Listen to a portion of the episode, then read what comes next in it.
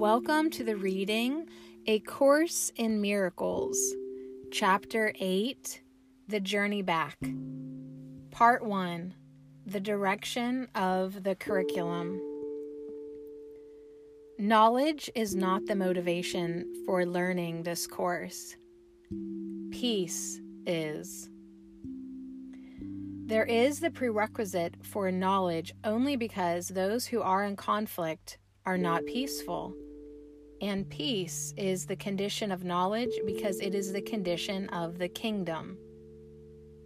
Knowledge can be restored only when you meet its conditions. This is not a bargain made by God, who makes no bargains. It is merely the result of your misuse of His laws on behalf of an imaginary will that is not His knowledge is His will. If you are opposing His will, how can you have knowledge?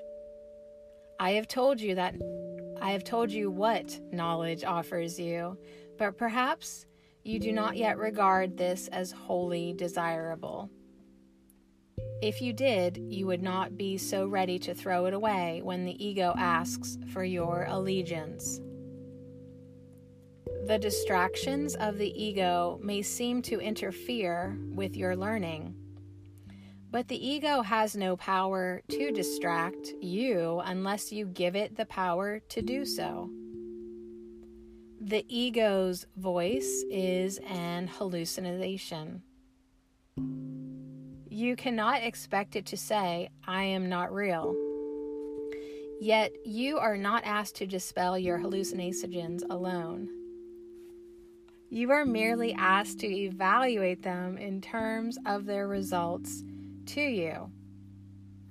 If you do not want them on the basis of loss of peace, they will be removed from your mind for you.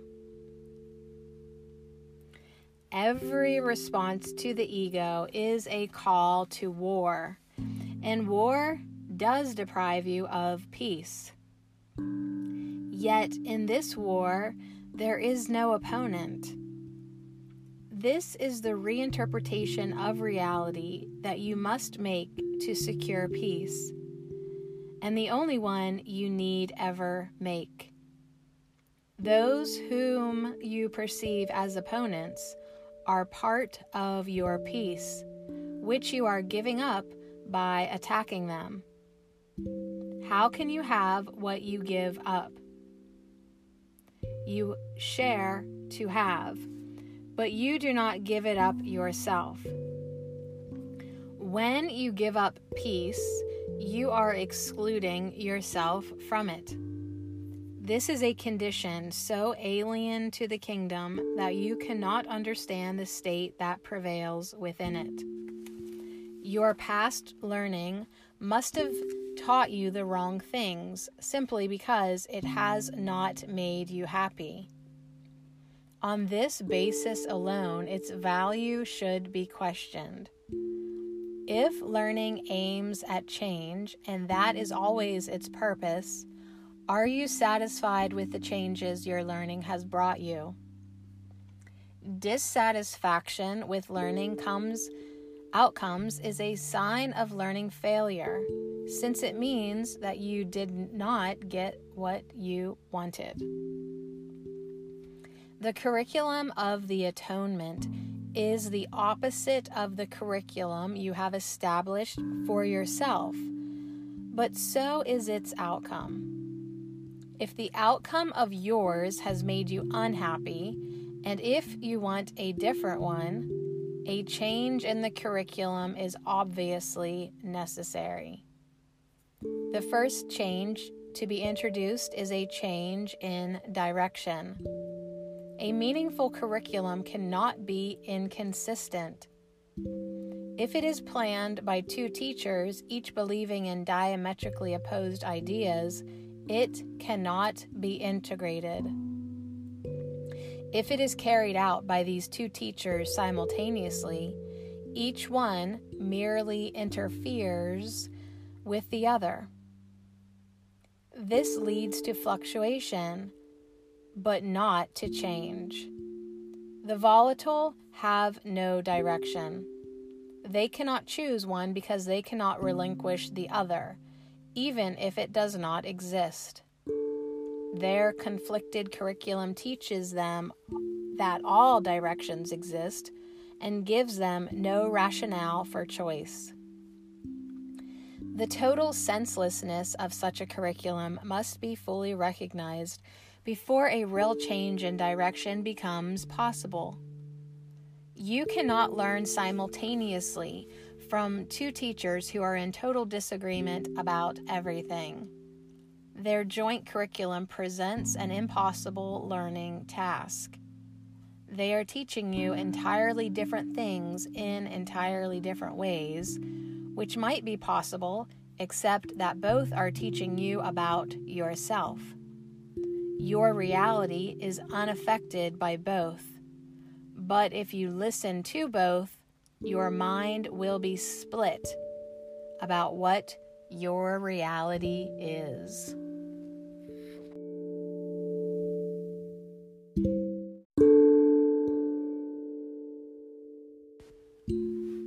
Welcome to the reading, A Course in Miracles, Chapter 8, Part 2 The Difference Between Imprisonment and Freedom. There is a rationale for choice. Only one teacher knows what your reality is.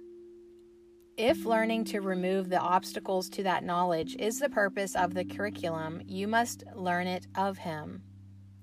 The ego does not know what it is trying to teach.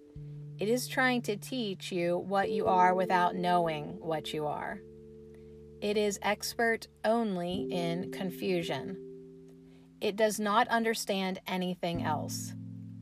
As a teacher, then, the ego is totally confused and totally confusing.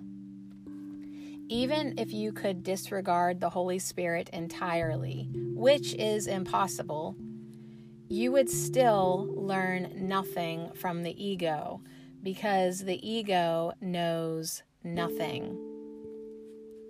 Is there any possible reason for choosing a teacher such as this? Does the total disregard of anything it teaches make anything but sense? Is this the teacher to whom a son of God should turn to find himself? The ego has never given you a sensible answer to anything.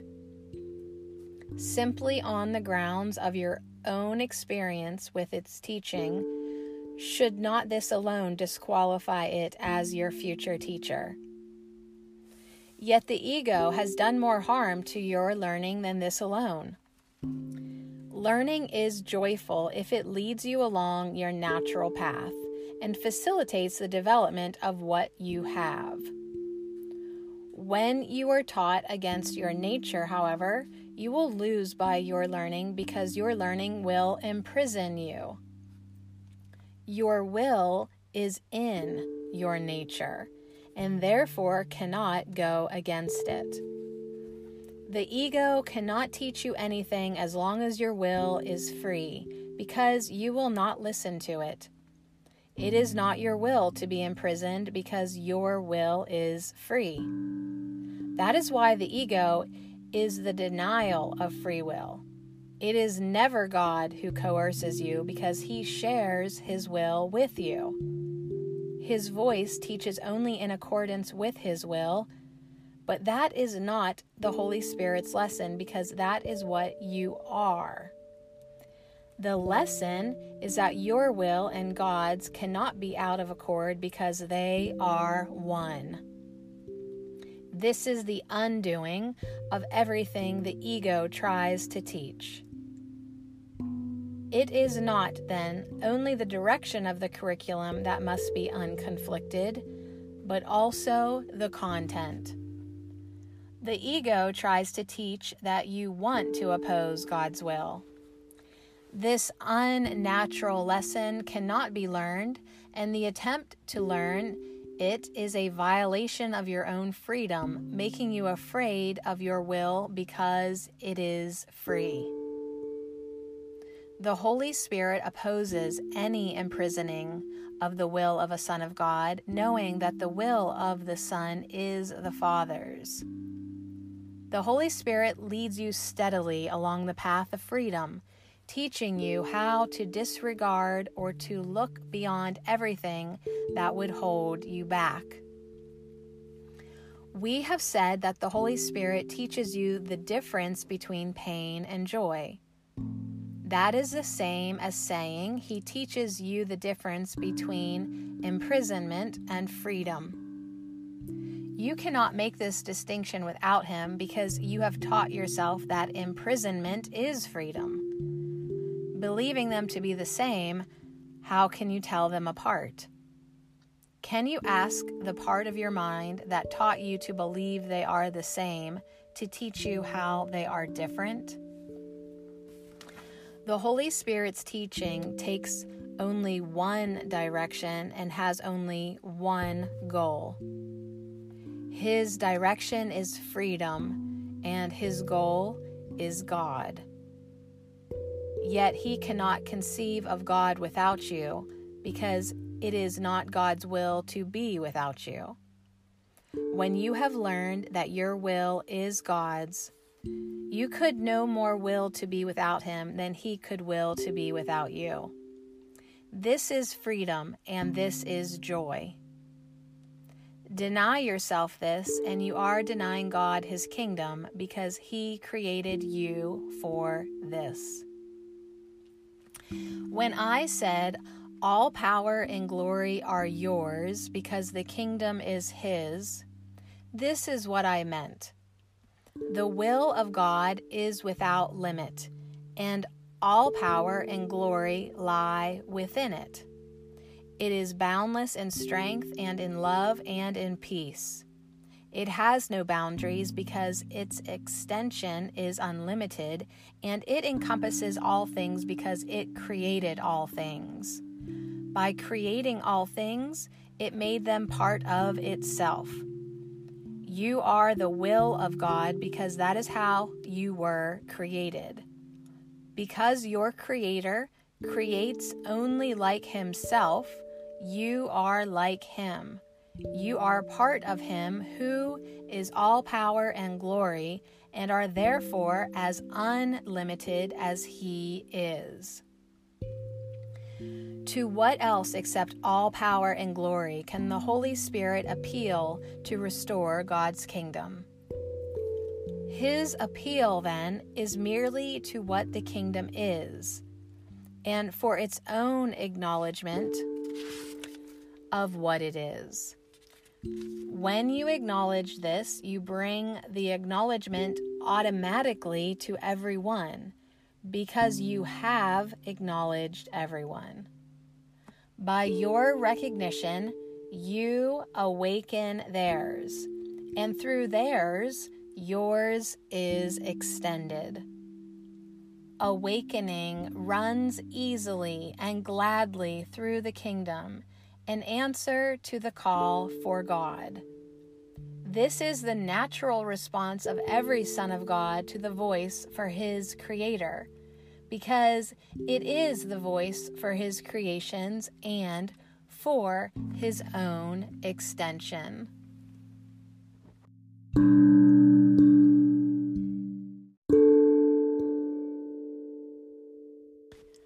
Welcome to the reading, A Course in Miracles, Chapter 8, Part 3 The Holy Encounter.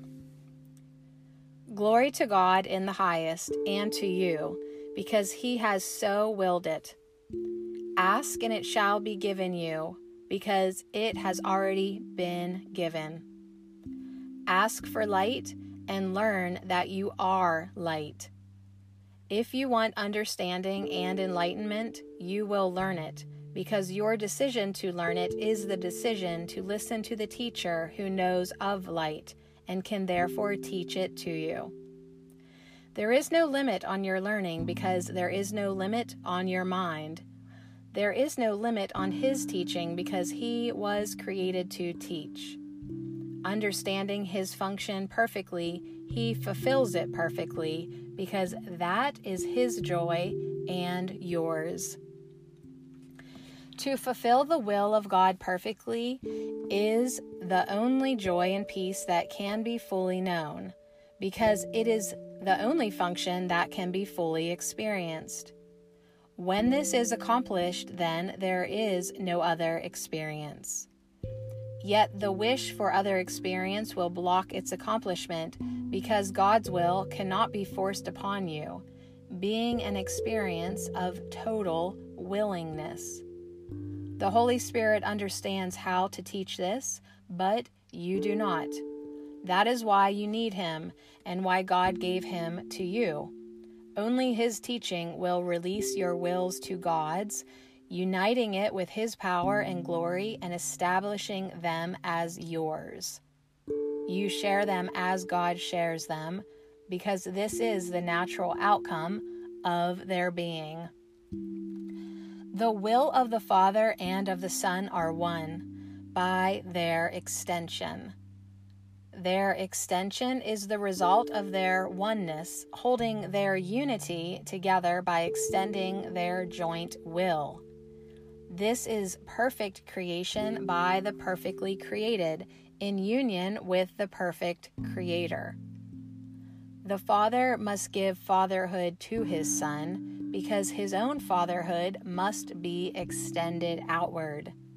You who belong in God have the holy function of extending his fatherhood by placing no limits upon it. Let the Holy Spirit teach you how to do this, for you can know what it means only of God Himself. When you meet anyone, remember it is a holy encounter. As you see him, you will see yourself. As you treat him, you will treat yourself. As you think of him, you will think of yourself. Never forget this, for in him you will find yourself or lose yourself. Whenever two sons of God meet, they are given another chance at salvation. Do not leave anyone without giving salvation to him and receiving it yourself. For I am always there with you in remembrance of you. The goal of the curriculum, regardless of the teacher you choose, is know thyself. There is nothing else to seek. Everyone is looking for himself and for the power and glory he thinks he has lost. Whenever you are with anyone, you have another opportunity to find them. Your power and glory are in him because they are yours. The ego tries to find them in yourself alone because it does not know where to look. The Holy Spirit teaches you that if you look only at yourself, you cannot find yourself because that is not what you are. Whenever you are with a brother, you are learning what you are because you are teaching what you are. He will respond either with pain or with joy, depending on which teacher you are following. He will be imprisoned or released according to your decision, and so will you. Never forget your responsibility to Him because it is your responsibility to yourself. Give Him His place in the kingdom, and you will have yours. The kingdom cannot be found alone and you who are the kingdom cannot find yourself alone.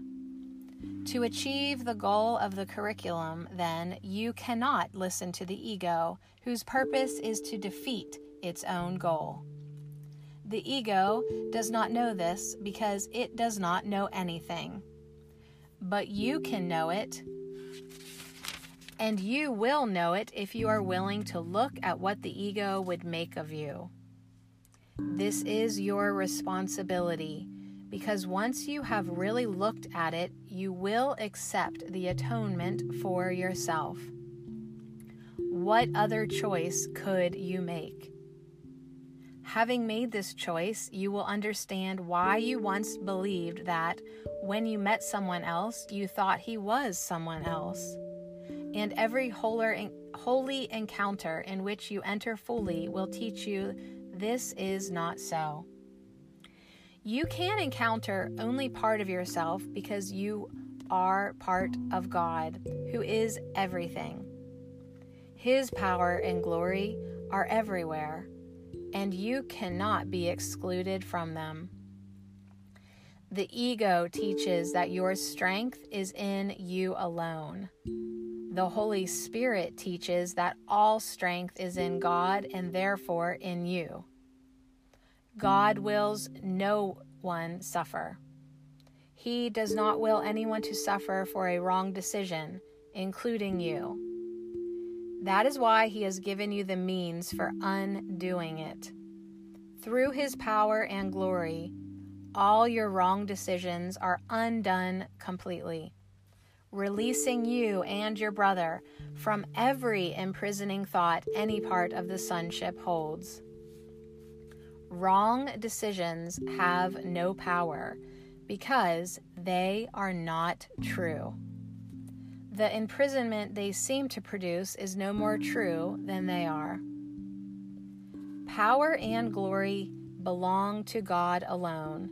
So do you.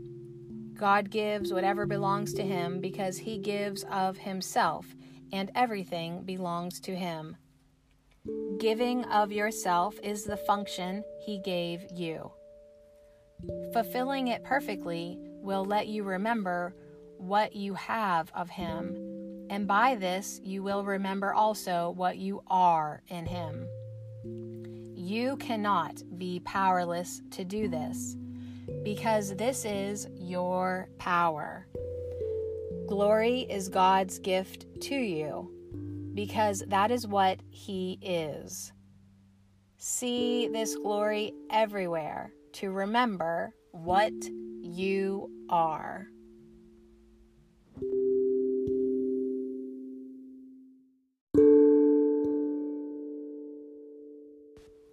Welcome to the reading A Course in Miracles, Chapter 8, Part 4 The Gift of Freedom. If God's will for you is complete peace and joy, Unless you experience only this, you must be refusing to acknowledge His will. His will does not vacillate, being changeless forever. When you are not at peace, it can only be because you do not believe you are in Him. Yet He is all in all. His peace is complete, and you must be included in it. His laws govern you because they govern everything. You cannot exempt yourself from His laws, although you can disobey them. Yet if you do, and only if you do, you will feel lonely and helpless because you are denying yourself everything. I am come as a light into a world that does deny itself everything. It does this simply by disassociating itself from everything. It is therefore an illusion of isolation, maintained by fear of the same loneliness that is its illusion. I said that I am with you always, even unto the end of the world. That is why I am the light of the world. If I am with you in the loneliness of the world, the loneliness is gone. You cannot maintain the illusion of loneliness if you are not alone. My purpose, then, is still to overcome the world. I do not attack it, but my light must dispel it because of what it is. Light does not attack darkness, but it does shine it away. If my light goes with you everywhere, you shine it away with me. The light becomes ours, and you cannot abide in darkness any more than darkness can abide wherever you go. The remembrance of me is the remembrance of yourself and of him who sent me to you. You were in darkness until God's will was done completely by any part of the sonship. When this was done, it was perfectly accomplished by all. How else could it be perfectly accomplished? My mission was simply to unite the will of the sonship with the will of the Father by being aware of the Father's will myself. This is the awareness I came to give you, and your problem in accepting it is the problem of this world. Dispelling it is salvation, and in this sense, I am the salvation of the world. The world must therefore despise and reject me, because the world is the belief that love is impossible. If you will accept the fact that I am with you, you are denying the world and accepting God. My will is His and your decision to hear me is the decision to hear His voice and abide in His will. As God sent me to you, so will I send you to others. And I will go to them with you, so we can teach them peace and union. Do you not think the world needs peace as much as you do? Do you not want to give it to the world as much as you want to receive it? For unless you do, you will not receive it. If you want to have it of me, you must give it.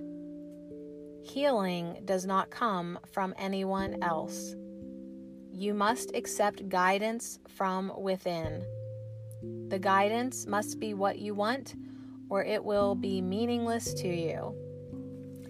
That is why healing is a collaborative venture. I can tell you what to do, but you must collaborate by believing that I know what you should do. Only then will your mind choose to follow me.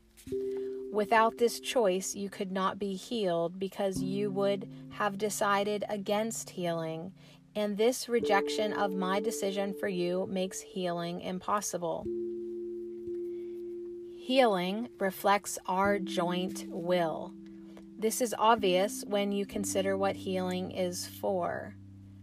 Healing is the way in which the separation is overcome. Separation is overcome by union.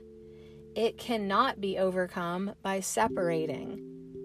The decision to unite must be unequivocal or the mind itself is divided and not whole. Your mind is the means by which you determine your own condition because mind is the mechanism of decision. It is the power by which you separate or join and experience pain or joy accordingly. My decision cannot overcome yours because yours is as powerful as mine. If it were not so, the sons of God would be unequal. All things are possible through our joint decision, but mine alone cannot help you. Your will is as free as mine, and God Himself would not go against it. I cannot will what God does not will. I can offer my strength to make yours invincible, but I cannot oppose your decision without competing with it and thereby violate, violating God's will for you. Nothing God created can oppose your decision, as nothing God created can oppose His will. God gave your will its power, which I can only acknowledge in honor of His. If you want to be like me, I will help you, knowing that we are alike. If you want to be different, I will wait until you change your mind. I can teach you, but only you can choose to listen to my teaching. How else can it be if God's kingdom is freedom? Freedom cannot be learned by tyranny of any kind, and the perfect equality of all God's Son cannot be recognized through the dominion of one mind over another. God's sons are equal in will, all being the will of their Father. This is the only lesson I came to teach. If your will were not mine, it would not be our Father's. This would mean you have imprisoned yours and have not let it be free. Of yourself you can do nothing, because of yourself you are nothing. I am nothing without the Father, and you are nothing without me, because by denying the Father, you deny yourself. I will always remember you, and in my remembrance of you lies your remembrance of yourself. In our remembrance of each other lies our remembrance of God. And in this remembrance lies your freedom, because your freedom is in Him. Join then with me in praise of Him, and you whom He created. This is our gift of gratitude to Him, which He will share with all His creations, to whom He gives equally whatever is acceptable to Him. Because it is acceptable to Him, it is the gift of freedom which is his will for all his sons. By offering freedom, you will be free. Freedom is the only gift you can offer to God's sons, being an acknowledgement of what they are and what He is. Freedom is creation because it is love. Whom you seek to imprison, you do not love.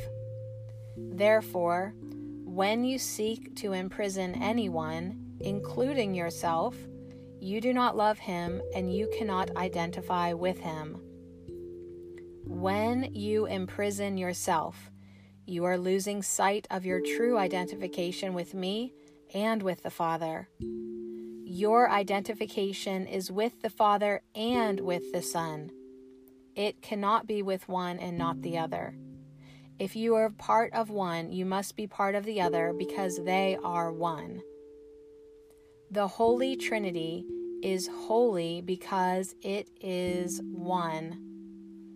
If you exclude yourself from this union, you are perceiving the Holy Trinity as separated. You must be included in it because it is everything. Unless you take your place in it, and fulfill your function as part of it. The Holy Trinity is as bereft as you are. No part of it can be imprisoned if its truth is to be known.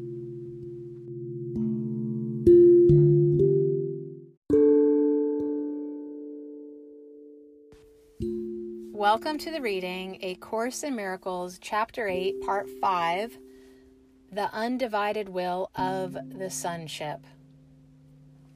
Can you be separated from your identification and be at peace? Dissociation is not a solution, it is a delusion. The delusional believe that truth will assail them, and they do not recognize it because they prefer the delusion judging truth as something they do not want, they perceive their illusions, which block knowledge. Help them by offering them your unified mind on their behalf, as I am offering you mine on behalf of yours. Alone, we can do nothing, but together, our minds fuse into something whose power is far beyond the power of its separate parts. By not being separate, the mind of God is established in ours and as ours. This mind is invincible because it is undivided. The undivided will of the sonship is the perfect creator, being wholly in the likeness of God, whose will it is. You cannot be exempt from it if you are to understand what it is and what you are. By the belief that your will is separate from mine, you are exempting yourself from the will of God, which is yourself. Yet to heal is still to make whole. Therefore, to heal is to unite with those who are like you, because perceiving this likeness is to recognize the Father. If your perfection is in Him and only in Him, how can you know it without recognizing Him? The recognition of God is the recognition of yourself. There is no separation of God and His creation. You will realize this when you understand that there is no separation between your will and mine. Let the love of God shine upon you by your acceptance of me. My reality is yours and His. By joining your mind with mine, you are signifying your awareness that the will of God is one. God's oneness and ours are not separate because His oneness encompasses ours. To join with me is to restore his power to you because we are sharing it. I offer you only the recognition of his power in you, but in that lies all truth. As we unite, we unite with him. Glory be to the union of God and his holy sons. All glory lies in them because they are united. The miracles we do bear witness to the will of the Father for His Son and to our joy in uniting with His will for us. When you unite with me, you are uniting without the ego, because I have renounced the ego in myself and therefore cannot unite with yours. Our union is therefore the way to renounce the ego in you. The truth in both of us is beyond the ego. Our success in transcending the ego is guaranteed by God, and I share this confidence for both of us and all of us. I bring God's peace back to all His children because I received it of Him for us all. Nothing can prevail against our united wills because nothing can prevail against God's. Would you know the will of God for you? Ask it of me, who know it for you, and you will find it. I will deny you nothing, as God denies me nothing. Ours is simply the journey back to God, who is our home. Whenever fear intrudes anywhere along the road to peace, it is because the ego has attempted to join the journey with us and cannot do so. Sensing defeat and angered by it, the ego regards itself as rejected and becomes retali- retaliative. You are invulnerable to its retaliation because I am with you. On this journey, you have chosen me as your companion instead of the ego. Do not attempt to hold on to both, or you will try to go in different directions and will lose the way. The ego's way is not mine but it is also not yours. The Holy Spirit has one direction for all minds, and the one He taught me is yours. let us not lose sight of his direction through illusions. For only illusions of another direction can obscure the one for which God's voice speaks in all of us. Never accord the ego the power to interfere with the journey. It has none, because the journey is the way to what is true. Leave all illusions behind and reach beyond all attempts of the ego to hold you back. I go before you because I am beyond the ego. Reach, therefore, for my hand because you want to transcend the ego. My strength will never be wanting, and if you choose to share it, you will do so. I give it willingly and gladly because I need you as much as you need me.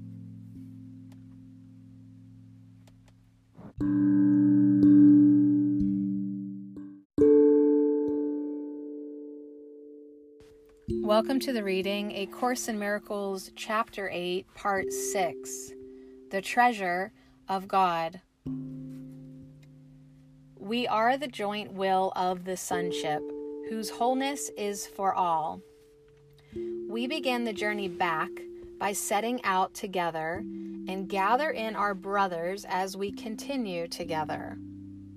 Every gain in our strength is offered for all, so they too can lay aside their weakness and add their strength to us. God's welcome waits for us all, and He will welcome us as I am welcoming you. Forget not the kingdom of God for anything the world has to offer. The world can add nothing to the power and the glory of God and His holy sons, but it can blind the sons to the Father if they behold it. You cannot behold the world and know God. Only one is true. I am come to tell you that the choice of which is true is not yours to make. If it were, you would have destroyed yourself. Yet God did not will the destruction of his creations, having created them for eternity. His will has saved you not from yourself, but from your illusion of yourself. He has saved you for yourself. Let us glorify him whom the world denies, for over his kingdom the world has no power. No one created by God can find joy in anything except the eternal not because he is deprived of anything else, but, but because nothing else is worthy of him. What God and his sons create is eternal, and in this and this only is their joy. Listen to the story of the prodigal, prodigal son and learn what God's treasure is and yours. This son of a loving father left his home and thought he had squandered everything for nothing of any value, although he had not understood its worthlessness at the time.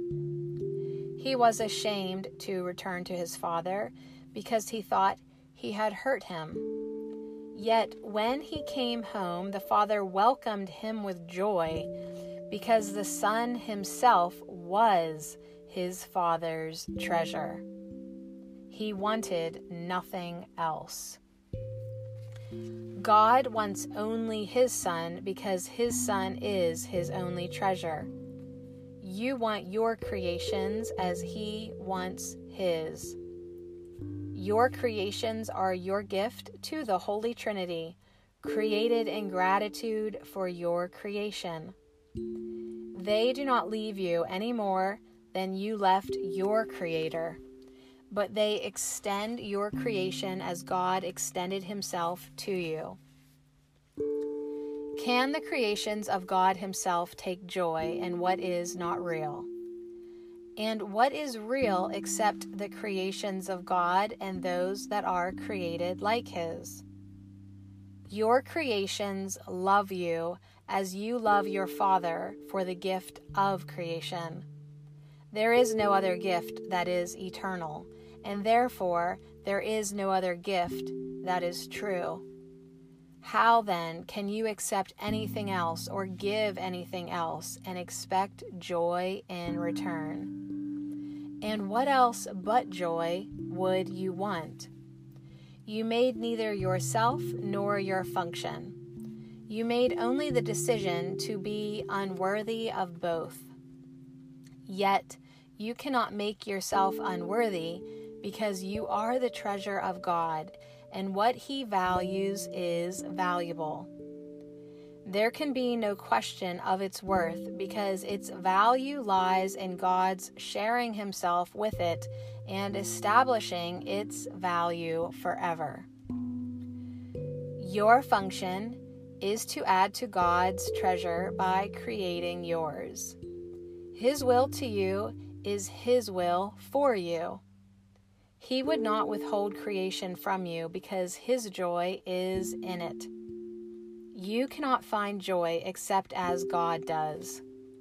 His joy lay in creating you, and He extends His fatherhood to you so that you can extend yourself as He did. You do not understand this because you do not understand Him. No one who does not accept his function can understand what it is, and no one can accept his function unless he knows what he is. Creation is the will of God. His will created you to create. Your will was not created separate from His, and so you must will as He wills. An unwilling will does not mean anything being a contradiction in terms that actually means nothing. When you think you are unwilling to will with God, you are not thinking. God's will is thought. It cannot be contradicted by thought. God does not contradict himself, and his sons who are like him cannot contradict themselves or him. Yet their thought is so powerful that they can even imprison the mind of God's Son if they so choose. This choice does make the Son's function unknown to him, but never to his Creator. And because it is not unknown to his Creator, it is forever knowable to him.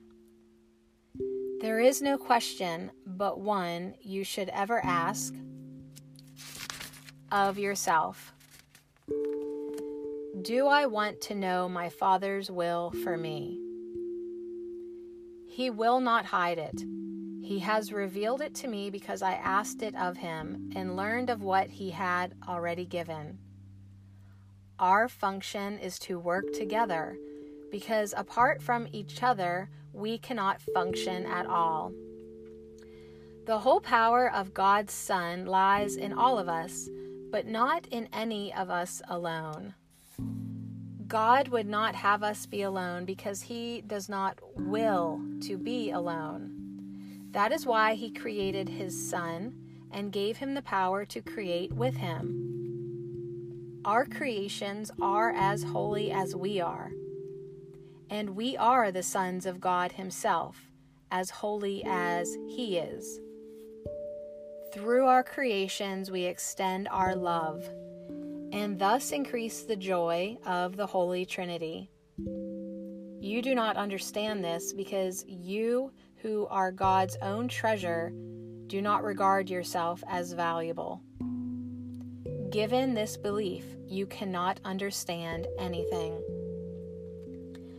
I share with God the knowledge of the value He puts upon you. My devotion to you is of Him, being born of my knowledge of myself and Him, we cannot be separated.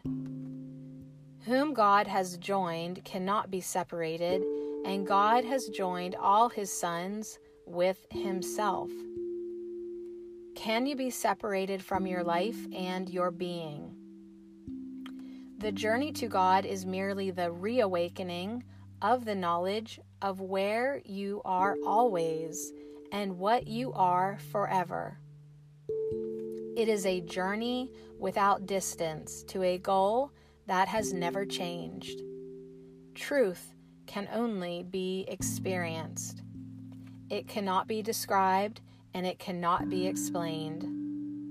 I can make you aware of the conditions of truth, but the experience is of God.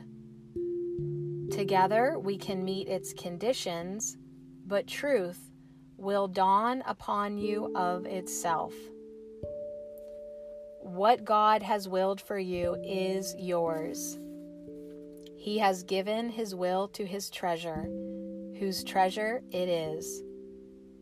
Your heart lies where your treasure is, as his does. You who are beloved of God are wholly blessed.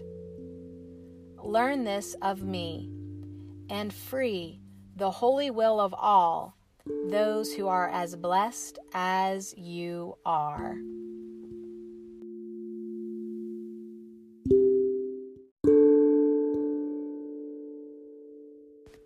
Welcome to the reading A Course in Miracles, Chapter 8, Part 7 The Body as a Means of Communication.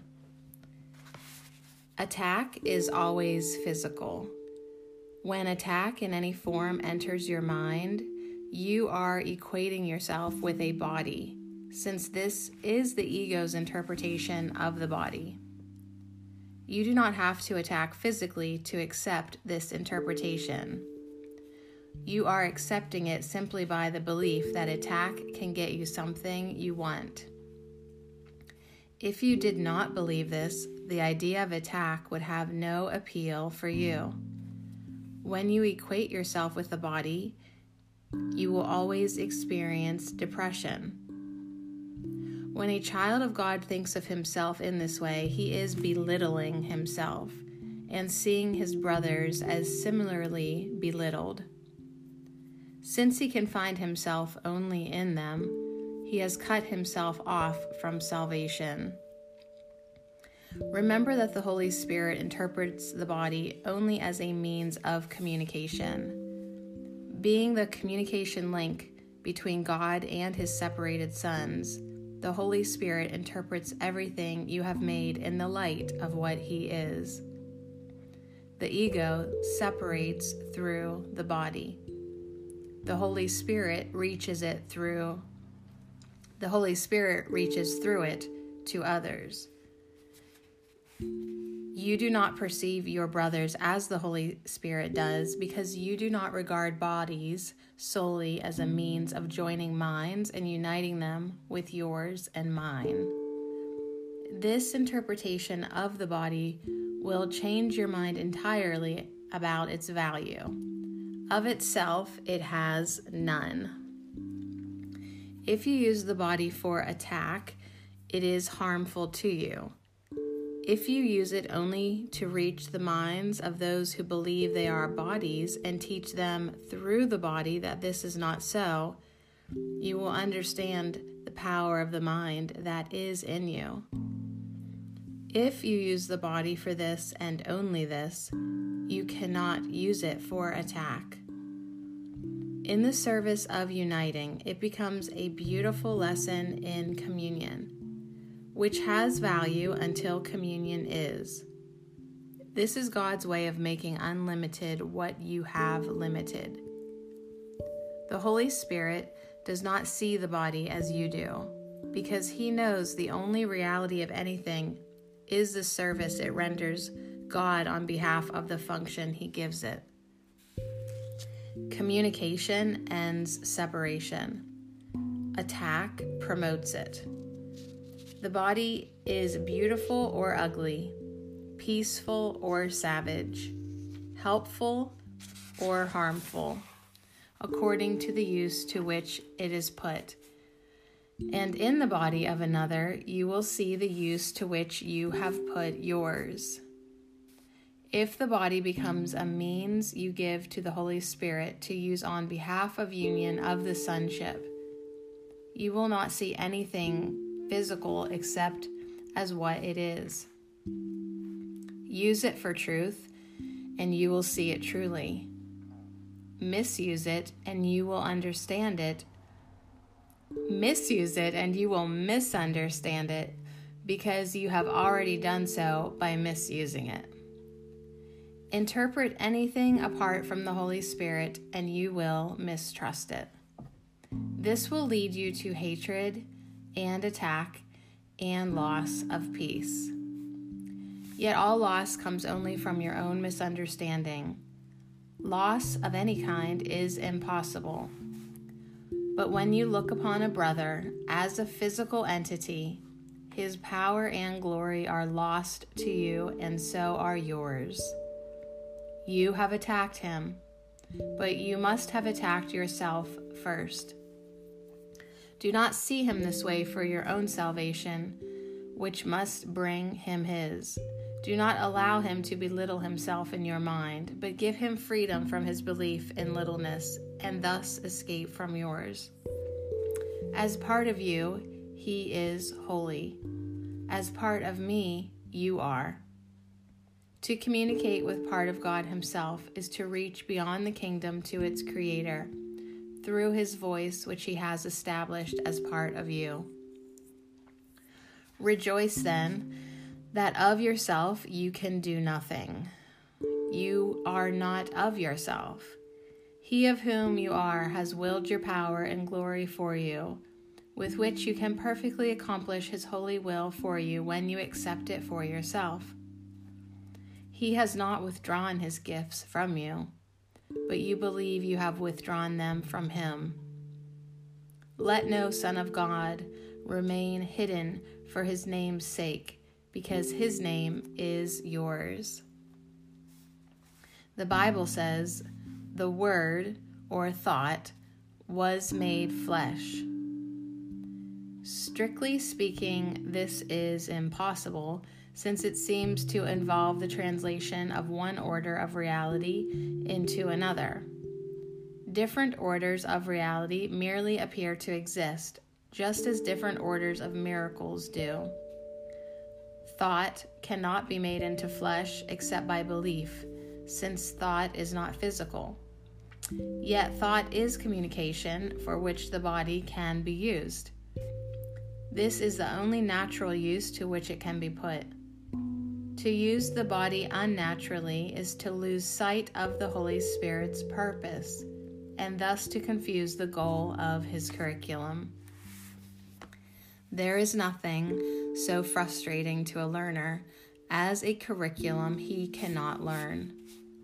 His sense of adequacy suffers, and he must become depressed. Being faced with an impossible learning situation is the most depressing thing in the world.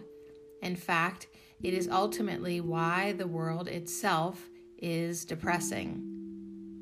The Holy Spirit's curriculum is never depressing because it is a curriculum of joy. Whenever the reaction to learning is depression, it is because the true goal of the curriculum has been lost sight of. In this world, not even the body is perceived as whole. Its purpose is seen as fragmented into many functions with little or no relationship to each other, so that it appears to be ruled by chaos. Guided by the ego, it is. Guided by the Holy Spirit, it is not. It becomes a means by which the part of the mind you try to separate from spirit can reach beyond its distortions and return to spirit. The ego's temple thus becomes the temple of the Holy Spirit, where devotion to Him replaces devotion to the ego. In this sense, the body does become a temple to God. His voice abides in it by directing the use to which it is put. Healing is the result of using the body solely for communication. Since this is natural, it heals by making whole, which is also natural. All mind is whole, and the belief that part of it is physical or not mind is a fragmented or sick interpretation. Mind cannot be made physical, but it can be made manifest through the physical if it uses the body to go beyond itself. By reaching out, the mind extends itself. It does not stop at the body, for if it does, it is blocked in its purpose.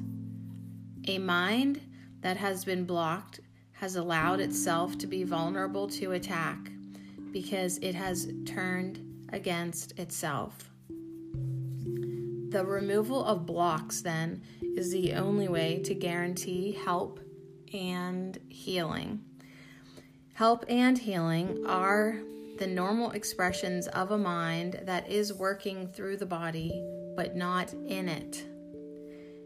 If the mind believes the body is its goal, it will distort its perception of the body, and by blocking its own extension beyond it, will induce illness by fostering separation. Perceiving the body as a separate entity cannot but foster illness because it is not true. A medium of communication loses its usefulness if it is used for anything else. To use a medium of communication as a medium of attack is an obvious confusion in purpose. To communicate is to join, and to attack is to separate. How can you do both simultaneously with the same thing and not suffer?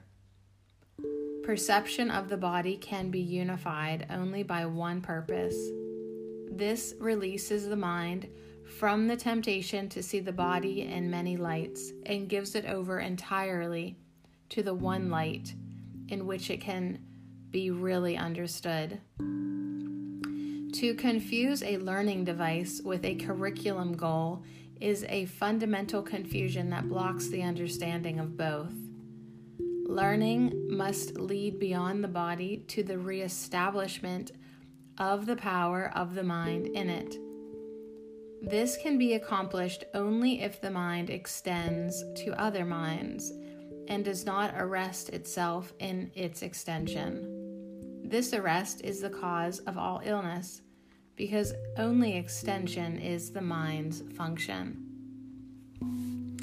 The opposite of joy is depression.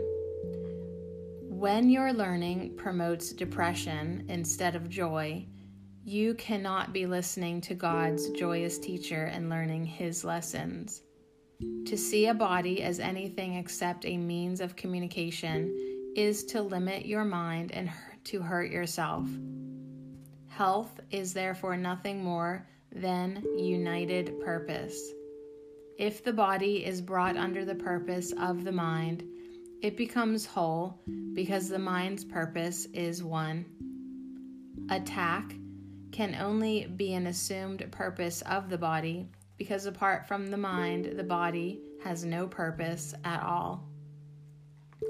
You are not limited by the body, and thought cannot be made flesh.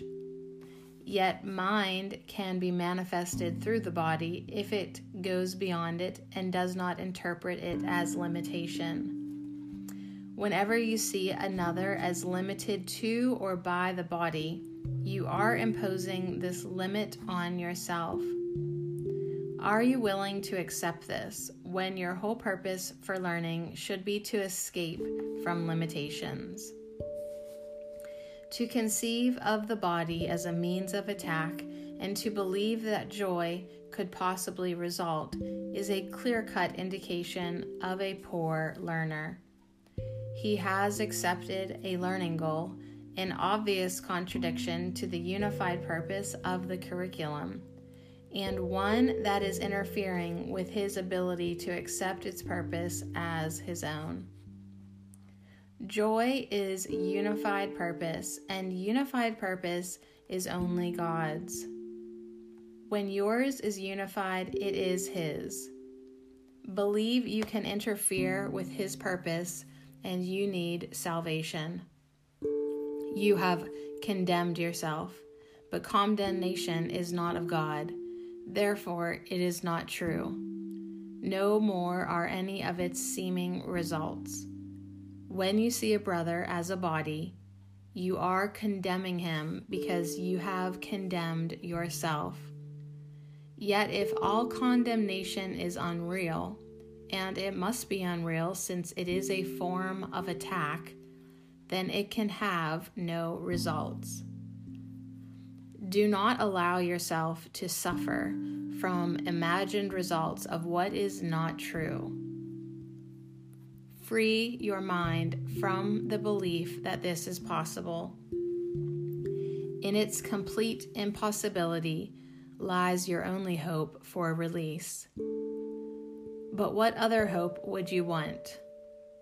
Freedom from illusions lies only in not believing them.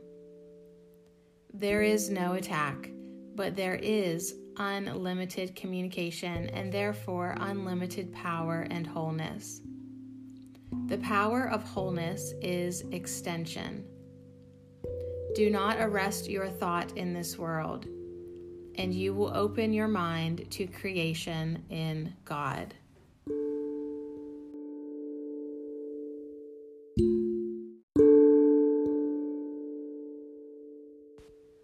Welcome to the reading A Course in Miracles, Chapter 8, Part 8 The Body as Means or End.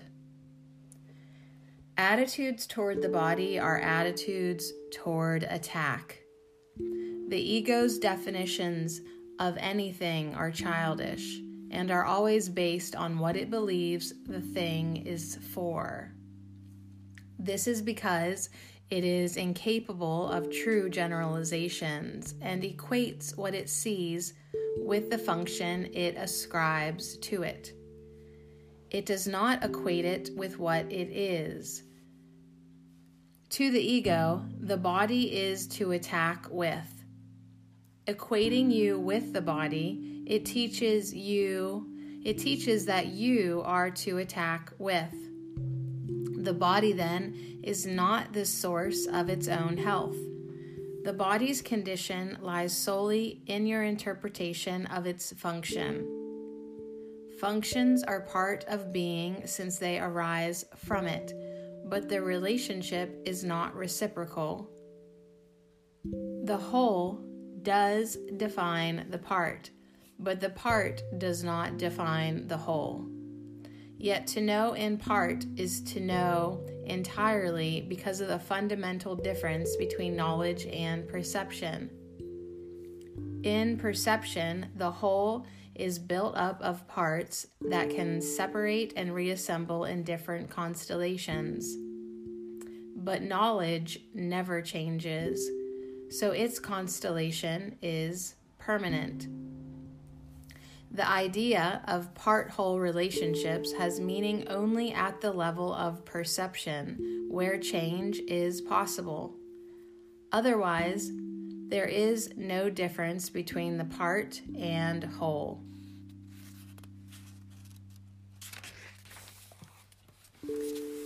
The body exists in a world that seems to contain two voices fighting for its possession. In this perceived constellation, the body is seen as capable of shifting its allegiance from one to the other, making the concepts of both health and sickness meaningful. The ego makes a fundamental confusion between means and end, as it always does. Regarding the body as an end, the ego has no real use for it because it is not an end. You must have noticed an outstanding characteristic of every end that the ego has accepted as its own. When you have achieved it, it has not satisfied you. This is why the ego is forced to shift ceaselessly from one goal to another, so that you will continue to hope it can yet offer you something. It has been particularly difficult to overcome the ego's belief in the body as an end because it is synonymous with the belief in attack as an end. The ego has a profound investment in sickness. If you are sick, how can you object to the ego's firm belief that you are not invulnerable? This is an appealing argument from the ego's point of view because it obscures the obvious attack that underlies the sickness.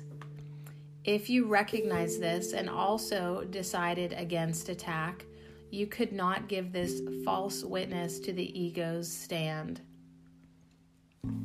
It is hard to perceive sickness as a false witness because you do not realize that it is entirely out of keeping with what you want. This witness then appears to be innocent and trustworthy because you have not seriously cross examined him. If you had, you would not consider sickness such a strong witness on behalf of the ego's views. A more honest statement would be that those who want the ego are predisposed to defend it. Therefore, their choice of witnesses should be suspect from the beginning. The ego does not call upon witnesses who would disagree with its case, nor does the Holy Spirit. I have said that judgment is the function of the Holy Spirit and one he is perfectly equipped to fulfill. The ego, as a judge, gives anything but an impartial judgment. When the ego calls on a witness, it has already made the witness an ally. It is still true that the body has no function of itself because it is not an end. The ego, however, establishes it as an end because, as such, its true function is obscured. This is the purpose of everything the ego does. Its sole aim is to lose sight of the function of everything. A sick body does not make any sense. It could not make sense because sickness is not what the body is for. Sickness is meaningful only if the two basic premises on which the ego's interpretation of the body rests are true that the body is for attack and that you are a body. Without these premises, sickness is inconceivable. Sickness is a way of demonstrating that you can be hurt. It is a witness to your frailty, your vulnerability, and your extreme need to depend on external guidance. The ego uses this as its best argument for your need for its guidance. It dictates endless prescriptions for avoiding catastrophic outcomes. The Holy Spirit, perfectly aware of the same situation, does not bother to analyze it at all. If data are meaningless, there is no point in analyzing them. The function of truth is to collect information that is true. Any way you handle error results in nothing. The more complicated the results become, the harder it may be to recognize their nothingness. But it is not necessary to examine all possible outcomes to which premises give rise in order to judge them truly. A learning device is not a teacher. It cannot tell you how you feel. You do not know how you feel because you have accepted the ego's confusion, and you therefore believe that a learning device can tell you how you feel. Sickness is merely another example of your insistence on asking guidance of a teacher who does not know the answer. The ego is incapable of knowing how you feel. When I said that the ego does not know anything, I said the one thing about the ego that is wholly true. But there is a corollary. If only knowledge has being and the ego has no knowledge, then the ego has no being. You might well ask how the voice of something that does not exist can be so insistent. Have you thought about the distorting power of something you want, even if it is not real? There are many instances of how what you want distorts perception. No one can doubt the ego's skill in building up false cases, nor can anyone doubt your willingness to listen until you choose not to not to accept anything truth. When you lay the ego aside, it will be gone. The Holy Spirit's voice is as loud as your willingness to listen. It cannot be louder without violating your freedom of choice, which the Holy Spirit seeks to restore, never to undermine. The Holy Spirit teaches you to use your body only to reach your brothers, so He can teach His message through you. This will heal them and therefore heal you. Everything used in accordance with its function as the Holy Spirit sees it cannot be sick. Everything used otherwise is. Do not allow the body to be a mirror of a split mind. Do not let it be an image of your own perception of littleness. Do not let it reflect your decision to attack.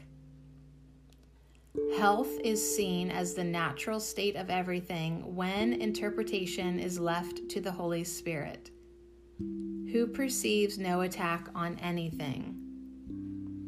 Health is the result of relinquishing all attempts to use the body lovelessly. Health is the beginning of the proper perspective on life under the guidance of the one teacher who knows what life is, being the voice for life itself.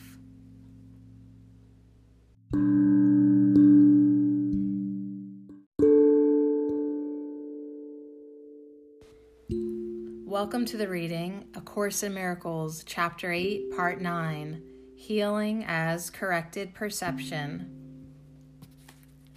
I said before that the Holy Spirit is the answer. He is the answer to everything because he knows what the answer to everything is. The ego does not know what a real question is, although it asks an endless number. Yet you can learn this as you learn to question the value of the ego and thus establish your ability to evaluate its questions.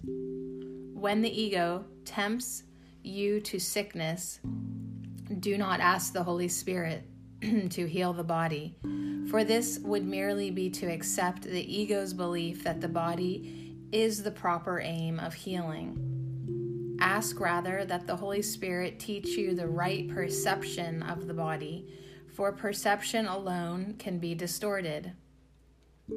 Only perception can be sick because only perception can be wrong. Wrong perception is the wish that things be as they are not. The reality of everything is totally harmless because total harmlessness is the condition of its reality. It is also the condition of your awareness of its reality. you do not have to seek reality it, it will seek you and find you when you meet its conditions. Its conditions are part of what it is. And this part only is up to you. The rest is of itself. You need do so little because your little part is so powerful that it will bring the whole to you. Accept then your little part and let the whole be yours. Wholeness heals because it is of the mind. All forms of sickness, even unto death, are physical expressions of the fear of awakening. They are attempts to reinforce sleeping out of fear of waking. This is a pathetic way of trying not to see by rendering the faculties for seeing ineffectual. Rest in peace is a blessing for the living, not the dead, because rest comes from waking, not from sleeping. Sleep is withdrawing, waking is joining. Dreams are illusions of joining because they reflect the ego's distorted notions about what joining is. Yet the Holy Spirit, too, has use for sleep and can use dreams on behalf of waking if you will let Him. How you wake is a sign of how you have used sleep. To whom did you give it? Under which teacher did you place it? Whenever you wake dispiritedly, it was not given to the Holy Spirit. Only when you awaken joyously have you utilized sleep according to His purpose. You can indeed be drugged by sleep if you have misused it on behalf of sickness. Sleep is no more a form of death than death is a form of unconsciousness. Complete unconsciousness is impossible. You can rest in peace only because you are awake. Healing is released from fear of waking and the substitution of the decision to wake. The decision to wake is the reflection of the will to love since all healing involves replacing fear with love. The Holy Spirit cannot distinguish among degrees of error, for if he taught that one form of sickness is more serious than another, he would be teaching that one error can be more real than another. His function is to distinguish only between the false and the true, replacing the false with the true the ego, which always wants to weaken the mind, tries to separate it from the body in an attempt to destroy it. Yet, the ego actually believes that it is protecting it. This is because the ego believes that mind is dangerous and that to make mindless is to heal. But to make mindless is impossible, since it would mean to make nothing out of what God created. The ego despises weakness, even though it makes every effort to induce it. The ego wants only what it hates. To the ego, this is perfectly sensible. Believing in the power of attack, the ego wants attack. The Bible enjoins you to be perfect, to heal all errors, to take no thought of the body as separate, and to accomplish all things in my name. This is not my name alone, for ours is a shared identification.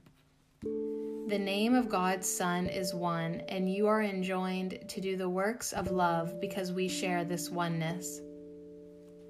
Our minds are whole because they are one. If you are sick, you are withdrawing from me. Yet you cannot withdraw from me alone. You can only withdraw from yourself and me. You have surely begun to realize that this is a very practical course and one that means exactly what it says. I would not ask you to do things you cannot do and it is impossible that I could do things you cannot do. Given this, and given this quite literally, nothing can prevent you from doing exactly what I ask, and everything argues for your doing it. I give you no limits because God lays none upon you. When you limit yourself, we are not of one mind, and that is sickness. Yet sickness is not of the body, but of the mind. all forms of sickness are signs that the mind is split and does not accept a unified purpose. The unification of purpose, then, is the Holy Spirit's only way of healing. This is because it is the only level at which healing means anything. The reestablishing of meaning in a chaotic thought system is the way to heal it. Your task is only to meet the conditions for meaning, since meaning itself is of God. Yet your return to meaning is essential to His because your meaning is part of His.